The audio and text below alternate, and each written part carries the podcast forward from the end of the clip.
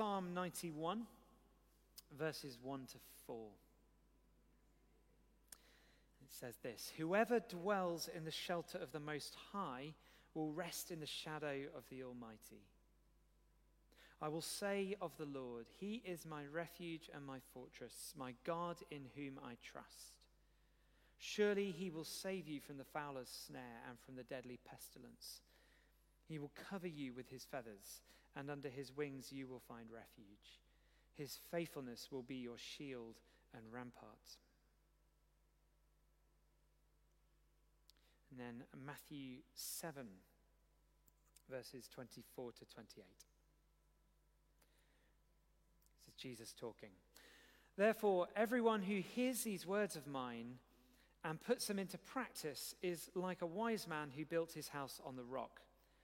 The rain came down, the streams rose, and the wind blew and beat against that house.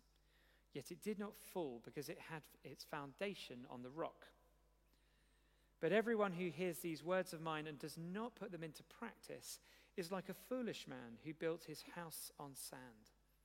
The rain came down, the streams rose, and the wind blew and beat against that house, and it fell with a great crash. When Jesus had finished saying these things, the crowds were amazed at his teaching. I invite uh, Dan Bowering. Ah, Dan Bowering is already at the front. See what he did there. Dan, good to see you. Um, you have this microphone. I think if I stand here, we both can both be in, in shot. Um, great to see you, Dan. Thanks, for, thanks for being here and doing this. And um, it's, it's, it's, great to hear different voices. Um, in this series, uh, we had a lovely evening, didn't we, about two or three weeks ago? We were prepared long in advance for all this, weren't we? Um, around a fire pit in Dan and Hannah's garden. A Weber, a uh, other fire pits are available? Yeah, okay, a Weber fire pit, very nice. Um, and uh, it's a very cool garden, actually. It's got a little trampoline in the ground. So if you're walking at night and you don't see it, you suddenly start bouncing. It's right there. Um, why am I saying all this? Just to introduce you a little bit. I think uh, probably most of you know Dan and Hannah and Elise and Max, and uh, they're a much beloved part of this church family. Um, I'll stop talking. I'll let you start talking. But why don't we just pray for Dan for a moment? Father, thank you for Dan. Thank you for the Bowerings. Thank you for the blessing that they are to um, this church family and to their neighbors and the people in their neighborhood pray that you would uh, be with us all now. Send your spirit so that the words that Dan speaks would um, connect what you want to say uh, to us and it would resonate in our hearts and bring change to our lives. In Jesus' name we pray. Amen.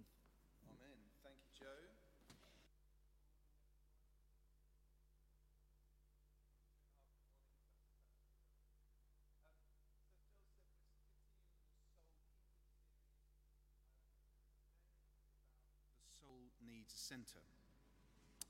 Um, but in fact, the soul doesn't just need a center, it inevitably will have one.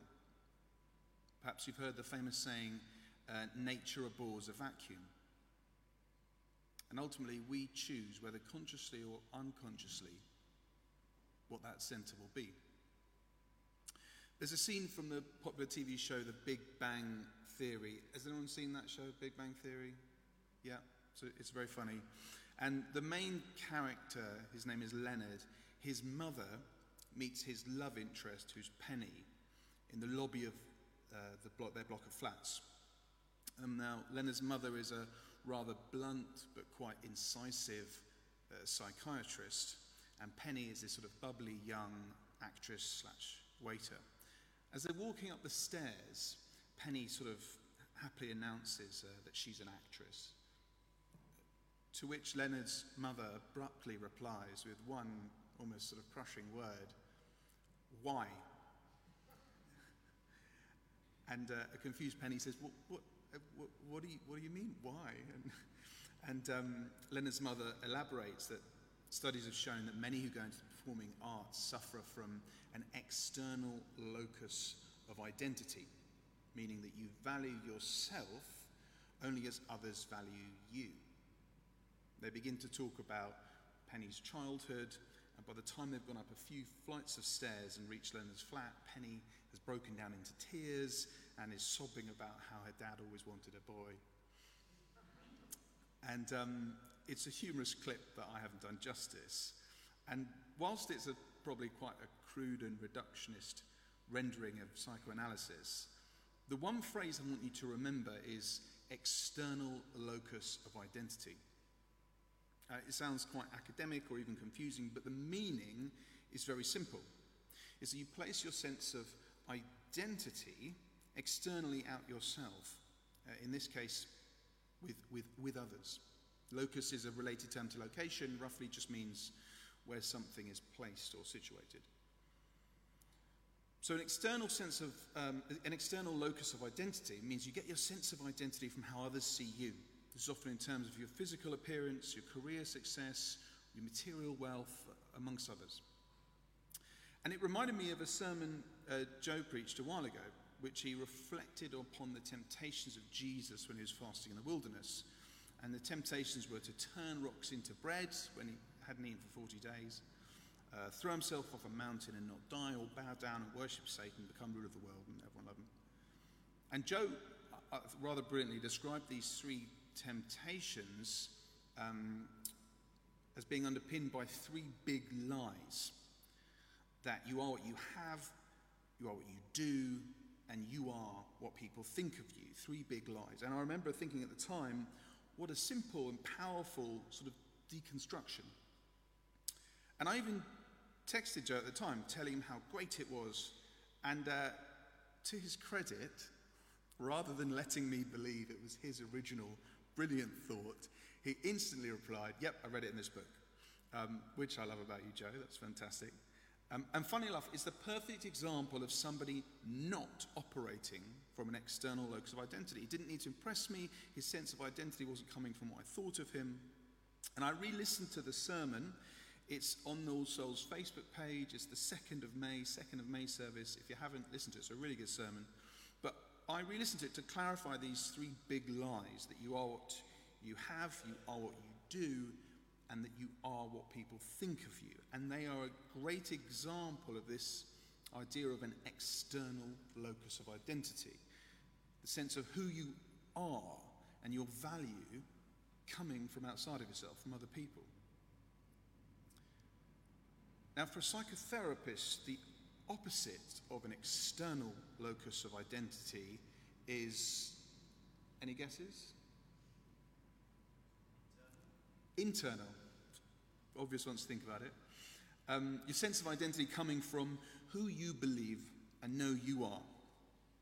And initially, this sounds like a more stable and healthy place um, to have a locus of identity.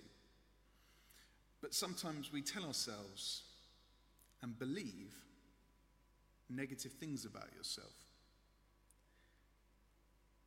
Have you ever told yourself the words, you're so stupid, or I'm so stupid, when you make a mistake? Have you ever looked in the mirror and felt discontented?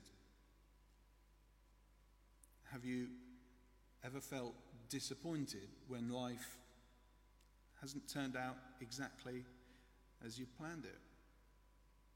Maybe your thoughts have been even darker. Maybe you've told yourself you don't deserve love or happiness. It's funny, sometimes we talk to ourselves in ways that we would never speak to others. We can be more harsh with ourselves than with anyone else. And equally, sometimes we can have illusions of grandeur, deep pride. Sometimes we can be incredibly selfish. The things we tell ourselves, the things we believe about ourselves, aren't always truthful or helpful. So I'd, I'd suggest that both an internal and an external locus of identity is ultimately flawed. It will inevitably lead to problems with our sense of identity and discontent within our soul. But for a Christian, there's a third option. Rather than an internal or an external locus of identity, rather from our sense of identity coming from ourselves or coming from others, there's an upward locus of identity. Having our sense of identity based in God and seeing ourselves as He sees us. Having an upwards locus of identity is a firm and solid foundation from which we can build our internal sense of identity and confidently engage with external pressures and expectations. Just like in the reading, we heard about the wise man who built his house upon the rock. Um, I can't hear that verse without remembering uh, the song. I don't know if any of you guys do. Famous kids' song. But he built his house on the rock. The rains came down, the streams rose, the winds blew and beat against it, yet it did not fall because it had its foundation on the rock. And for me, the solid rock is our sense of identity in God. The house is what we build ourselves, our internal sense of identity, and the weather is external factors. Sunny and bright one day, potentially cold, hard, and unforgiving another. This is a picture of a soul whose center is God, a soul whose locus of identity is not internal or external, but upwards. Now, the Bible says many, and I don't use that word lightly, many times how much God loves us, how special we are, how much He cares for us. And it's truly worth reflecting on passages like in Isaiah 54 that says, The mountains may shift, the hills may be shaken, but my faithful love won't shift from you. This is God talking to us. My covenant of peace won't be shaken. Or in Ephesians 3, that says, I ask that you'll have the power to grasp love's width and length, height and depth. Together with all the believers, I ask that you'll know that the, the love of Christ that is beyond knowledge, so that you'll be filled with the fullness of God. Or in Romans 8, where we're told, I'm convinced nothing can separate us from God's love in Christ Jesus our Lord. Not death or life or angels or rulers, not present things, future things, not powers or height or depth or any other thing that's created.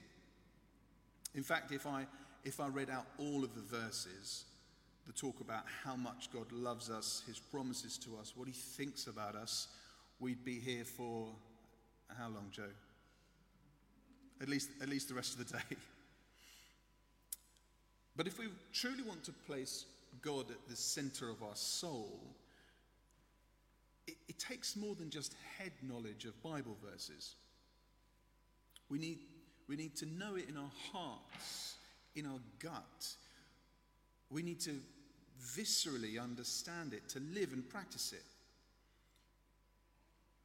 We need to experience God being at the center of our soul in the way we heard earlier from Psalm 91 that whoever dwells in the shelter of the Most High will rest in the shadow of the Almighty, that the Lord is our refuge and our fortress, our God in whom we trust, who covers us with his feathers, and under his wings we find refuge. Now, you might be sitting there listening to me thinking, I understand what you're saying, it makes sense, it's a very good theological point. But how do you practically do it? How do you actually put God at the center of the soul? Then how do you do it when you're faced with life? How do you do that when life doesn't go your way or when life is crushing? Or how do you do that when life is great? When having an external locus of identity is great and feels rewarding? You know, if life is 10 out of 10 for you, if all the external stuff makes you great, you may well ask, why shouldn't I be happy about my successes and my achievements? And those are very good questions. And what is absolutely true is that we should not ignore our external realities and our internal feelings we have about ourselves. In the tough times, we shouldn't repress and deny reality. In the good times, it isn't wrong to celebrate our successes or good fortune. But it is a mistake, I believe, to put these things at the center of your soul. That's not the basket to put your eggs in. That's a foundation made of sand, not rock. And the reality is, there's no simple formula, no silver bullet that can instantly put God at the center of your soul. You may well as ask, may as, may as well ask, how can I make someone love me? Or what must I do to be completely healthy? The wry smile from Nick there. What I can tell is this sermon, as you know, is one in a series on soul keeping. And if you related to that question of, yes, but how, how do I actually put God at the center of my soul? If that hit you, then keep that question in mind over the coming weeks. We'll be looking at how the soul needs a future, how it needs to be with God, it needs rest, freedom, blessing, satisfaction, gratitude, and, and also the reality of the, the dark night of the soul. And they're all tied together. I think if you want one first step, one uh, practice that will begin the process of putting God at the center of your soul, is this. And it won't magically mean God's the center of your soul, yep, done that, sorted. It's just a first step. But in the moments, good or bad, when you feel devastated or disappointed, or when you feel joyful and elated because of how you feel about yourself or due to the external realities of your life, in that moment, just share it with God. Tell Him how you feel. And remember that in the good times and the bad, you are still in the shadow of His wings.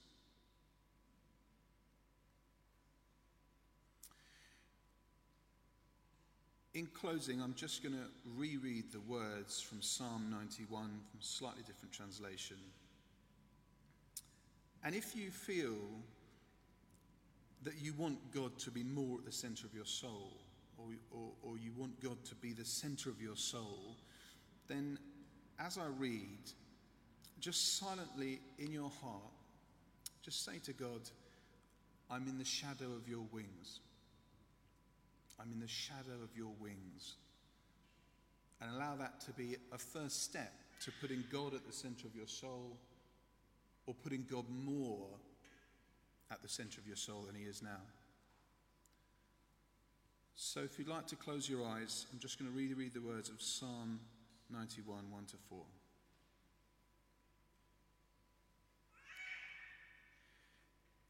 He who dwells in the shelter of the Most High shall abide under the shadow of the Almighty.